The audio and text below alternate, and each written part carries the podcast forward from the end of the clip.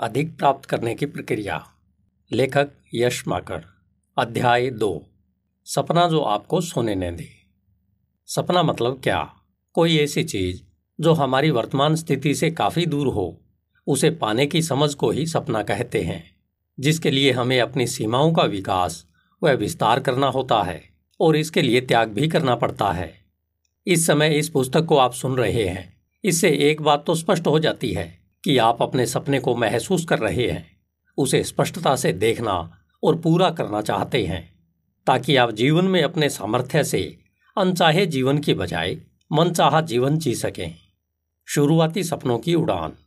क्या कभी आपने सुना है कि ज़्यादा सपने देखना छोड़ो और अपनी पढ़ाई पर ध्यान दो? मुझे पूरा विश्वास है कि मेरी तरह आपने भी यह वाक्य बहुत बार सुना होगा। यह हमें स्कूल, घर, गली खेल के मैदान और भी अलग जगहों पर अलग लोगों द्वारा कहा गया और आज भी किसी न किसी रूप में कहा जा रहा है। हम जब छोटे बच्चे थे, तब हमने बहुत से सपने देखे थे। जब भी स्कूल की क्लास बदली, तब हमारे सपनों में भी बदलाव हुए। हमारे सपने इतने बड़े होते थे कि जिसे सोचने मात्र से ही शरीर में एक अजीब सा करंट महसूस होने लगता था। हमारी रातों की नींद उड़ जाती थी। जब हम किसी रॉकेट को देखते तो सोचते कि मैं कैसे उसमें बैठकर उड़ सकता हूँ, चाँद पर जा सकता हूँ। जब हम राकेश शर्मा और नील आर्मस्ट्रांग की कहानियाँ पढ़ते या सुनते तो हम उनकी तरह चाँद पर जाने के सपने देखते। हम सपनों में उनके साथ चाँद पर टहलते हुए अपने आप को देखते। जब सुबह उठते तो अपनी माँ, पापा, भाई, बहनों दादा दादी या फिर नाना नानी को अपना सपना सुनाते। तब रोमांच की वजह से कभी कभी हमारे मुँह से शब्द ही नहीं निकल पाते थे। हमारे रोमांच के बारे में हमें कभी कभार ही हौसला दिया जाता था कि हाँ एक दिन मेरा बेटा ऐसा करेगा। इसके विपरीत ज़्यादातर समय तो एक ही डायलॉग सुनने को मिलता। सपने देखने से कुछ नहीं होता बेटे, इसके लिए पढ़ाई करनी पड़ती है। लेकिन हमें केवल पढ़ने के बारे में कहा जाता। परंतु क्या पढ़ना है? इस बारे में हमें कोई स्पष्ट निर्देश नहीं दिए जाते थे। इस अस्पष्टता के कारण ज़्यादातर लोगों के सपने जो हवा में उड़ने या आसमान छूने के थे वे आज यहाँ तक छोटे हो चुके हैं कि घर का खर्च चलाने के पैसे कहाँ से आएँगे। अपने असली सपनों को पहचाने। मुझे पूरी आशा और विश्वास है कि आप इस अध्याय में लिखे विचारों को समझकर अपने सपनों को ज़्यादा स्पष्टता से पहचानेंगे व उन्हें पूरा करने का एक स्पष्ट मार्ग भी खोज लेंगे, जिससे आने वाले जीवन में आप फ़र्क पैदा कर सकेंगे। सबसे पहली बात तो यह है कि हमें यह कैसे पता चलेगा कि हमारा सपना स्पष्ट है तो इसके लिए आपको बता दूँ कि बड़े सपने देखें पुस्तक में, इसके बारे में साफ़ लिखा है कि जब हमारा सपना बिल्कुल स्पष्ट होता है, तब हम इसे मात्र तीस सेकंड से भी कम समय में दूसरों के सामने स्पष्टता से व्यक्त कर सकते हैं। कई बार सपनों के बारे में स्पष्टता न होने की वजह से जीवन में बोरियत महसूस होने लगती है, परंतु जब हमारे पास इनकी स्पष्टता होती है, तब हम जीवन भर बोरियत नहीं बल्कि ऊर्जावान बने रहते हैं। हम आज जहाँ हैं, वहाँ से उस ओर बढ़ सकते हैं, जहाँ हम जाना चाहते हैं। जब आप यह पुस्तक खत्म करेंगे, तब आप अपने लिए एक ऐसा रास्ता खोज लेंगे, जिससे आप अपने वर्तमान सपनों का विश्लेषण करके, अनावश्यक विचारों की छंटनी कर, जीवन के सच्चे सपने की नींव को मज़बूत बना सकेंगे और हर क्षेत्र में एक सच्चे अमीर इंसान बन सकेंगे। अमीर बनने से मेरा मतलब व्यापकता से है। जिसमें मानसिक, आध्यात्मिक व आर्थिक आदि का समावेश हो। अपना सपना खोजने के लिए सबसे पहले हमें यह स्पष्ट करना होगा कि मैं क्या चाहता हूँ। हमें इस बात का सही सही पता लगाना होगा कि मैं इसे क्यों चाहता हूँ और तरीका खोजना है, जिससे आप इसे हासिल कर सकते हैं। आइए इन तीनों सवालों को ठीक से समझते हैं, ताकि इसे हम आसानी से हल कर सकें। हमें यह स्पष्ट करना होगा कि मैं क्या चाहता हूँ। बड़े सपने देखना शुरू करने की वह कौन सी प्रक्रिया है और उसे कैसे शुरू करें? आइए आज से हम बड़े सपने देखने व उसे पूरा करने की अपनी रोमांचक यात्रा शुरू करें। सपनों के बारे में गेटे ने कहा है कि आप जिसका भी सपना देख सकते हैं या जो भी कर सकते हैं, उसकी साहस के साथ शुरुआत कर दें, क्योंकि साहस में प्रतिभा, शक्ति व जादू होता है। जैसे बचपन में हम साइकिल चलाना सीखते हुए बार बार गिरे थे और चोट भी लगी थी। लेकिन फिर भी हर बार हमने फिर से नए सिरे से इसे चलाना सीखने की शुरुआत की थी और आत्मविश्वास के साथ साइकिल चलाने के रोमांच व खुशी को महसूस किया था। इसी तरह बड़े सपने देखने की यात्रा भी ज़बरदस्त रोमांच, गिरने के खतरों, फिर से शुरू करने की खुशी वह बार बार गिरने, उठने और फिर से चलने की प्रक्रिया को दोहराकर प्राप्त सफलताओं से भरी हुई है। लेकिन जितना आसान हम इसे सोचते हैं, हर बार यह प्रक्रिया स्पष्ट, आसान व व्यवस्थित नहीं होती है। हमें लगातार हिम्मत के साथ बड़े सपने देखने होते हैं और इस प्रक्रिया में जुटे रहने की प्रेरणा और रोमांच बनाए रखना होता है। लेकिन हमें बड़े सपने देखने की आवश्यकता क्यों है? बड़े सपने न देखने के पीछे की एक वजह है शुरुआत में मिलने वाली हताशा। हमने बचपन में सुनहरे सपने पूरी ऊर्जा के साथ देखे व संजोए होंगे, लेकिन इन्हें माहौल, प्रणाली व परिस्थितियों ने चुरा लिया है। लेकिन जब हमारे पास सपने नहीं होते हैं, तब लगता है जैसे जीवन में नीरसता ने घर कर लिया है। इस नीरसता से आज़ादी पाने का और जीवन में खुशियाँ भरने के लिए एक तत्व की सबसे पहले आवश्यकता होती है। उस तत्व को पाने के लिए हमारे पास एक सपना होना चाहिए। दूसरा तत्व है हमारा सकारात्मक नज़रिया और तीसरा तत्व है उस सपने को साकार करने के लिए एक उचित व सही साधन का होना। जब हम अपना सपना खोजने लगते हैं, तब हमारे मन में इस तरह के प्रश्न उठने स्वाभाविक है कि मेरे पास कभी सपने थे। मैंने इन्हें कब गंवा दिया, पता ही नहीं चला। मैं इन्हें दोबारा कब पा सकता हूँ? क्या मैं अपने पुराने सपने से शुरू करूँ? या क्या मैं नए सपने से शुरू करूँ? या फिर, क्या फिर से दोबारा शुरू करूँ? ये प्रश्न उठना स्वाभाविक है। अपने सपने को खोजने, संवारने व उसे हकीकत में बदलने के लिए लगन बेहद आवश्यक तत्व है। अपने सपने को पाने के लिए लगन से काम करने का सबसे बेहतरीन उपाय है अपने ज्ञान का व्यवहारिक उपयोग करना। इसका यह मतलब नहीं है कि हमें ज्ञान कहीं से अर्जित करना है, बल्कि हम जितना जानते हैं, उसका सही दिशा में उपयोग करना है। जैसे आमतौर पर यूट्यूब व अन्य सोशल मीडिया प्लेटफॉर्म पर हम देखते हैं। कि कितने ही लोगों ने अपने पास जो ज्ञान था, उसका व्यवहारिक प्रयोग करके आगे बढ़ चुके हैं। उन्होंने केवल अपने ज्ञान का एक आशावादी व सकारात्मक नज़रिए के साथ सही दिशा में उपयोग किया था। जीवन में स्पष्टता न होना इस बात का पक्का सबूत है कि हमारा चालक कोई और है। हमें नहीं पता कि हम कैसे चल रहे हैं, बस चल रहे हैं। मानव स्वभाव प्राकृतिक रूप से आलसी होता है। यह उन सभी कामों को बोझ समझता है, जो इसे कुछ अलग करने के बारे में कहते हैं। इसलिए ज़्यादातर इंसान गरीबी में हम होंगे कामयाब एक दिन गाते हुए, सालों बिता देते हैं। लेकिन क्यों एक कामयाब इंसान बनना है, इसके बारे में विचार नहीं करते। बहुतायत में लोग स्वास्थ्य के बारे में इसी आदत से लाचार होते हैं और हर शाम इस लक्ष्य के साथ सोने जाते हैं। कि कल सुबह जल्दी उठकर सैर पर जाऊँगा, व्यायाम करूँगा, योग, ध्यान, प्राणायाम करूँगा, ताकि जैसा स्वस्थ शरीर मुझे बनाना है, वैसा बन सकूँ। लेकिन जब सुबह होती है तो अपनी प्राकृतिक आदत, यानी आलस के कारण, सोने जाते समय लिए गए व्रत को अगली सुबह के लिए टाल देते हैं। इसी तरह सालों बीत जाते हैं, लेकिन उनका वह एक दिन कभी नहीं आता है, और न ही कभी वह सुबह होती है। इसी तरह के और भी बहुत सारे व्रत इंसान समय समय पर लेता है और उन्हें अपनी टाल मटोल व आलस के कारण तोड़ता रहता है। वह कहीं नहीं जा पाता है, फिर दूसरों को दोष देता है और प्रणाली को दोष देता है। अपनी आदतों के कारण हम हमेशा असमंजस या उधेड़ बुन की स्थिति में रहते हैं। हमें हमेशा मानसिक तनाव घेरे रहता है, जिस कारण हम दर्द निवारक दवाओं का सेवन लगातार करते रहते हैं।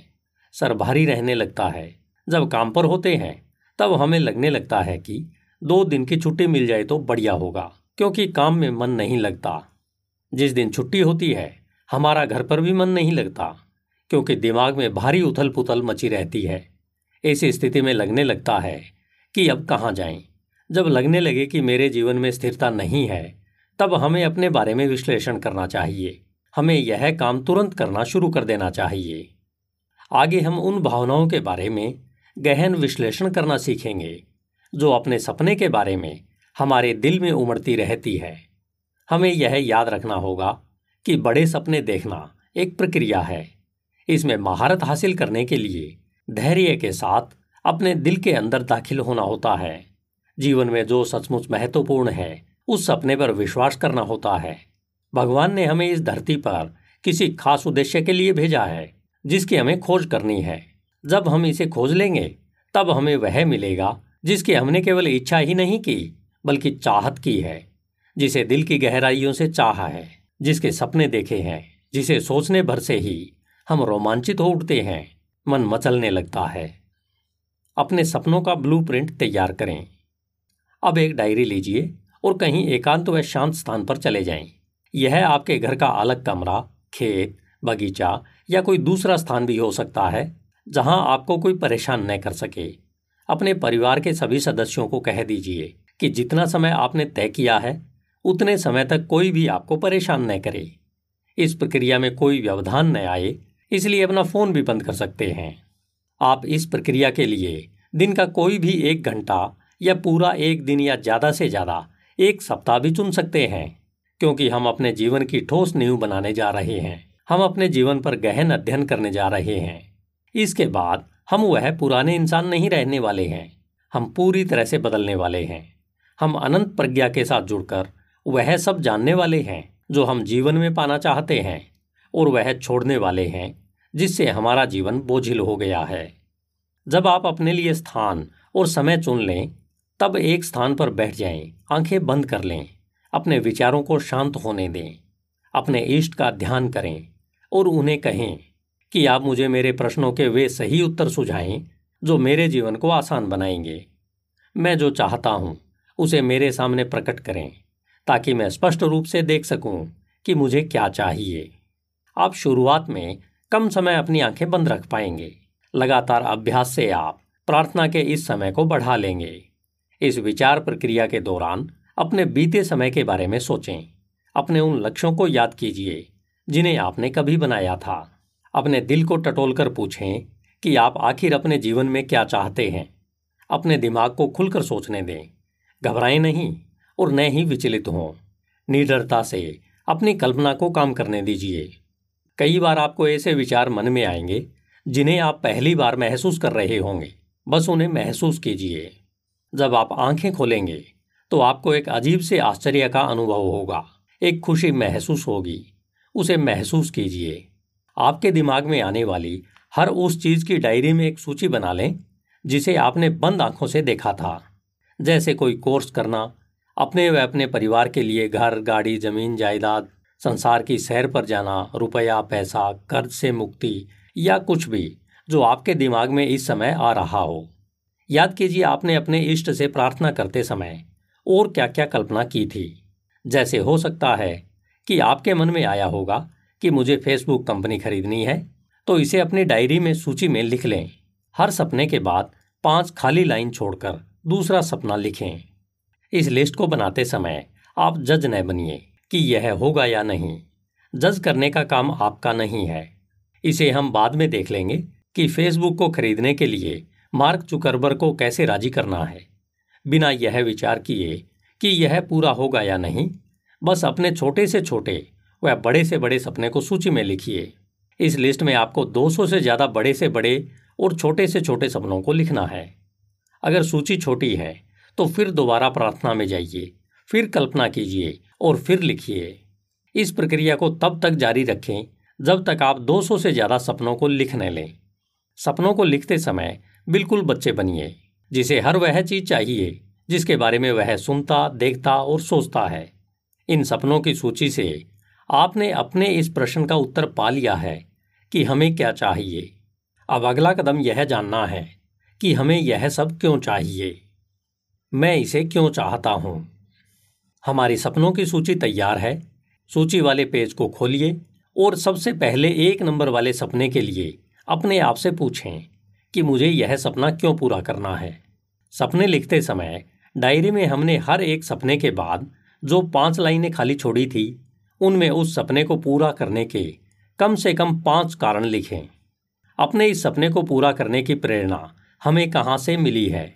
हम अपने व दूसरों के जीवन में इससे क्या फ़र्क लाना चाहते हैं? इस सपने को पाने के बाद हमें कैसा महसूस होगा? क्या हम ज़्यादा खुश होंगे? मगर क्यों? हमें अपने हर सपने के वे पाँच सटीक कारण लिखने हैं, जिनकी वजह से हमें इसे पूरा करने की प्रेरणा मिली है। अगर किसी सपने को पूरा करने के हमें पाँच से ज़्यादा कारण मिले तो उन्हें तुरंत लिख लें। क्योंकि इन्हें पूरा करने के जितने ज़्यादा कारण होंगे, वह सपना हमारे लिए उतना ही महत्वपूर्ण होगा। इन्हें लिख लें कि यह सपना आपके लिए क्यों महत्वपूर्ण है। हो सकता है कि आपको कुछ का जवाब अभी न मिल रहा हो, कोई बात नहीं। अगले सपने की ओर बढ़ जाइए। इस तरह एक एक सपने को पकड़िए और पूछिए कि इसे क्यों पूरा करना है। अब जब हमने अपने सभी सपनों के कारण लिख लिए हैं तो दोबारा पहले सपने पर वापस आ जाइए। एक बार दोबारा से हर सपने के कारण खोज लें। जिस सपने को पूरा करने का आपके पास कोई कारण नहीं मिल रहा है, वह सपना एक सपना नहीं, बल्कि मात्र एक इच्छा है।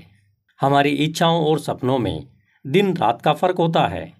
हम किसी बहुत सुंदर घर के आगे से निकलें तो हो सकता है हमारे मन में यह इच्छा उठे कि काश मेरा भी ऐसा घर हो। अचानक एक सुंदर सी गाड़ी हमारे पास से गुजरी। हमारी इच्छा हो सकती है कि ऐसी गाड़ी हमारे पास भी हो। तभी अचानक कोई दूसरी बड़ी गाड़ी दिखाई दे जाए और हमारी इच्छा इसे खरीदने की हो जाए। इसी तरह हमारी इच्छाएँ बदलती रहती हैं। वे स्थायी नहीं होती, लेकिन सपने स्थायी होते हैं। उनमें बदलाव हो सकता है, लेकिन मूल रूप से सपने स्थायी होते हैं। हमारे सपनों की सूची बनाते समय हमने लिखा होगा कि मुझे फेसबुक कंपनी खरीदनी है। या इसी तरह की कोई और इच्छा हो सकती है। लेकिन जब हम कारण लिखने बैठे तो हमें इसका कोई कारण नज़र नहीं आया। तब यह एक सपना नहीं है, बल्कि एक इच्छा मात्र है। इसका मतलब यह नहीं है कि इच्छाएँ बुरी होती हैं। इन्हीं की वजह से तो इंसान एक इंसान है। अगर इच्छाएँ न हो तो हमारा जीवन एकदम नीरस हो जाएगा। हमारे जीने का मकसद ही खत्म हो जाएगा। अब जब इच्छा को पूरा करने के कई कारण हमारे पास होते हैं तब यह एक सपने में बदल जाती है। इसलिए जिन सपनों को पूरा करने का हमारे पास कोई कारण न हो, उसे इस सूची से हटा दें। एक दूसरी सूची बनाएँ और उसमें सबसे ऊपर वह सपना लिखें, जिसे पूरा करने के हमारे पास सबसे ज़्यादा कारण हो। हमें इस सूची में नए सपने जोड़ते जाना है और उनको पूरा करने के ज़्यादा से ज़्यादा कारण खोजते जाना है। इसे कभी बंद न करें। यह निरंतर चलने वाली प्रक्रिया है। यह सपनों की सूची केवल आपके व्यक्तिगत प्रयोग के लिए है। इसे किसी को भी न दिखाएँ। इस ड्रीम बुक को एक सीक्रेट की तरह रखिए। आइए अब हम तीसरे कदम की तरफ़ चलते हैं, ताकि हम यह जान सकें कि अपने सपनों को हम कैसे हासिल कर सकते हैं, जिन्हें पूरा करने के लिए हमारे पास पर्याप्त कारण हैं। वह तरीका खोजें, जिससे आपके सपने हकीकत बन जाएँ। अब जब हमने यह जान लिया है कि हमारे असली सपने कौन से हैं उन्हें पूरा करने के लिए हमारे पास ठोस कारण भी आ चुके हैं। अब यह जानना है कि हमें अपने सपनों के ज़्यादा करीब लाने वाला आपका अगला कदम क्या है। अपने हर सपने को डायरी में एक अलग पन्ने के सबसे ऊपर लिख लें और उसके बाद पाँच पेज खाली छोड़कर अगला सपना लिखें। अपने हर सपने को पूरा करने के लिए एक समय सीमा तय कीजिए, जिसमें समय और दिनांक स्पष्ट लिखी हो, ताकि कार्य योजना उसी हिसाब से बनाई जा सके। सपने पूरे न होने का यह भी एक बड़ा कारण होता है कि इसकी कोई सीमा तय नहीं होती कि इसे कब तक पूरा करना है। जब हम यह कर लेते हैं तो इससे यह अंदाज़ा लगाया जा सकता है कि हमें कितनी तेज गति से काम करना है। अपने सपने को सूक्ष्म स्तर तक विभाजित कर लीजिए। यानी अगर हमने यह तय किया है कि पाँच साल में मुझे पचास लाख रुपए कमाने हैं तो इसके हिसाब से हमें हर साल दस लाख रुपए कमाने होंगे। और हर महीने लगभग तिरासी हज़ार तीन सौ चौंतीस रुपये कमाने होंगे।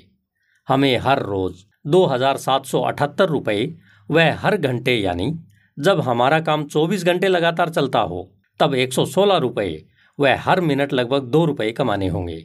इसी तरह हर सपने का इसी तरह से विभाजन करना होगा और उसके पूरा करने के पथ प्रदर्शक तय करने होंगे, यानी माइलस्टोन तय करने होंगे। अब जब हर सपने को पूरा करने का समय तय हो जाता है तब हमें उनके सामने लिखना होगा कि आपको वे कौन से काम करने होंगे, जिनसे यह सपना एक टाइम फ्रेम में पूरा हो सके। क्या आपकी वर्तमान नौकरी या व्यवसाय से ये सपने पूरे हो सकते हैं? अगर आपका उत्तर हाँ में है तो इन्हें और बेहतर तरीके से करते रहिए। और अगर आपका जवाब नए में है तो आपको अपनी वर्तमान नौकरी या व्यवसाय के साथ कुछ और जोड़ना पड़ेगा या बदलाव करने पड़ेंगे, ताकि आप अपने द्वारा तय की गई समय सीमा के अंदर सपनों को पूरा कर सकें। जिन कारणों से हमने अपने सपने को पूरा करने के लिए वचन लिया है, उसे निभाने के लिए हमें अपने अंदर क्या बदलाव लाने होंगे, अपने काम में क्या क्या बदलाव करने होंगे, इन्हें हम आगे आने वाले अध्यायों में विस्तार से समझेंगे। सपनों के मापदंड। सपना हमारे अंगूठे की छाप की तरह ही अनूठा होता है, इसलिए इसे बहुत ध्यान से आगे बढ़ाना चाहिए। हमारे सपनों को पूरा करने के लिए काम का चुनाव करते समय, ड्रीमिंग बिग पुस्तक के लेखक के अनुसार, हमें इन चार मापदंडों से परखना चाहिए, जो है परिवेश, पूंजी, संख्या व क्षेत्र। हमें ठीक ठीक पता होना चाहिए कि हम कैसे परिवेश, यानी माहौल में सहज महसूस करते हैं। हम कितनी धनराशि कमाना चाहते हैं, हम कितने लोगों का नेतृत्व करना चाहते हैं, अपनी सेवा या उत्पाद कितने लोगों तक पहुंचाना चाहते हैं। हमारे काम करने की भौगोलिक सीमाएँ क्या होंगी? यह सब इसलिए तय करना होता है ताकि कार्य योजना बनाते समय व बाद में भी हमें यह अनुमान रहे कि हम अपने व्यवसाय से असल में ठीक ठीक क्या चाहते हैं। आइए इन मापदंडों को विस्तार से जानते हैं। आप कैसे परिवेश में काम करना पसंद करते हैं? हमें व्यवसाय का चुनाव करते समय यह सुनिश्चित कर लेना चाहिए कि हम इसे कैसे माहौल में ज़्यादा बेहतर ढंग से कर सकते हैं। सभी को एक जैसा माहौल पसंद नहीं होता है। हर इंसान अलग माहौल में रहना पसंद करता है। किसी को गाँव का शांत, स्वच्छ माहौल पसंद है तो किसी को शहर का शोरगुल और कोलाहल भरा माहौल पसंद होता है। कुछ लोग छोटे कामों से खुश रहते हैं, लेकिन कुछ बड़े कामों के लिए तड़प रहे होते हैं। कुछ लोग भीड़ को पसंद करते हैं और कुछ अकेलेपन में शांत माहौल चाहते हैं। कार्य के चुनाव के संबंध में अपने बारे में यह जानना बेहद आवश्यक है कि हम किस परिवेश को ज़्यादा बेहतर महसूस कर सकते हैं। किसी भी काम के मुख्य चार भाग होते हैं, जिनमें निर्माण, विपणन, बेचना व बेचने के बाद की सेवा। इनके अलावा इनसे जुड़े और भी सैकड़ों तरह के सहायक काम हो सकते हैं, जिन्हें हम बेहतर माहौल के हिसाब से चुन सकते हैं। इसे और बेहतर ढंग से समझने के लिए ऑर्गेनिक खेती का उदाहरण लेते हैं, जैसे जिसे शांत परिवेश पसंद है, वे ऑर्गेनिक खेती का काम चुन सकते हैं। जिन्हें लोगों से सौदेबाजी करना और तनावपूर्ण परिवेश में भी काम करने में मज़ा आता है। वे ऑर्गेनिक उपज की मार्केटिंग का काम कर सकते हैं, जिन्हें घूमना फिरना पसंद नहीं है, जिन्हें एक जगह पर टिककर लोगों से काम करवाना पसंद है। वे ऑर्गेनिक उत्पादों का निर्माण कार्य शुरू कर सकते हैं। इसी तरह और प्रकार के परिवेश भी हो सकते हैं, जिन्हें हम जानते होंगे। उन्हें पहचान कर लिख लें। अतः हमें यह तय करना होगा कि हम कैसे परिवेश को पसंद करते हैं। जिसमें हम आरामदेह महसूस कर सकें। इस प्रश्न का सही सही उत्तर अपनी डायरी में लिख लें कि हमारा आदर्श परिवेश कैसा होगा। आपको इससे कितना धन कमाना है?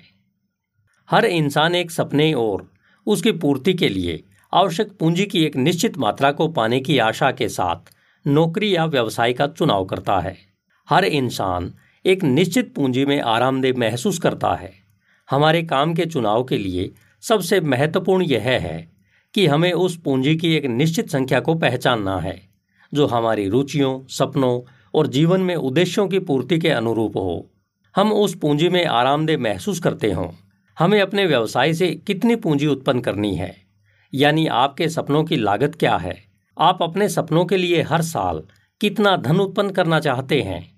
और वह राशि अपनी डायरी में लिख लें, जिसके साथ आप सबसे ज़्यादा आरामदेह महसूस करते हैं। अब जब हमने परिवेश और उस पूंजी की एक निश्चित संख्या की पहचान कर ली है, जिसे हम चाहते हैं तो अगला कदम है लोगों की उस निश्चित संख्या का पता लगाना, जिसमें काम करते हुए हम सहज महसूस करते हैं। आप कितनी संख्या में लोगों की सेवा करना चाहते हैं? अपने व्यवसाय का चुनाव करने के लिए अगला कदम यह जानना है कि हम कितने लोगों से संबंध बनाने, सेवा करने, बेचने या फिर मदद करने में आरामदेह महसूस करते हैं, क्योंकि जैसा हम पहले ही यह जान चुके हैं कि हर इंसान की अलग क्षमताएँ, अलग इच्छाएँ और काम करने के अलग अलग तरीके होते हैं। किसी को नए लोगों से मिलना, उन्हें प्रभावित करना अच्छा लगता है। कुछ को प्रोफेशनल्स और उद्यमियों से मिलने में आरामदेह महसूस होता है। कुछ अकेले काम करना पसंद करते हैं तो कुछ ऑनलाइन काम के माहिर होते हैं। हमें अपने काम का चुनाव अपनी रुचि के हिसाब से करना होता है। इसका मतलब यह है कि हम भविष्य में अपने सपनों से कितने लोगों को प्रभावित करना चाहते हैं। डायरी में उनकी संख्या लिखें। इसमें दस, पाँच सौ, दस हज़ार, एक लाख लोग या फिर पूरा समाज, देश या फिर जिन्हें हम प्रभावित करना चाहते हैं, उनमें पूरे संसार के लोग भी हो सकते हैं। जब हम अपने काम के द्वारा प्रभावित होने वाले लोगों की संख्या तय कर लेते हैं, तब अगला कदम यह तय करना होता है कि हमारी काम करने की भौगोलिक सीमाएँ क्या होंगी? हम कितने क्षेत्र में काम करना पसंद करते हैं? हमने उस संख्या को लिख लिया है जिन्हें हमारा व्यवसाय प्रभावित करने वाला है। अब हमें यह तय करना है कि हमारे व्यवसाय की भौगोलिक सीमाएँ क्या होंगी। क्या हम अपने आसपास अपनी सेवाएँ देना चाहते हैं या फिर हमारा दायरा हमारा गाँव, शहर जिला राज्य देश या संसार है? यह प्रश्न बहुत बड़ा लगता है लेकिन मूल बात यह है कि क्या हम आमतौर पर अपने गाँव, कस्बे या शहर के संदर्भ में सोचते हैं या फिर अपने देश या पूरे विश्व के बारे में सोच रहे हैं?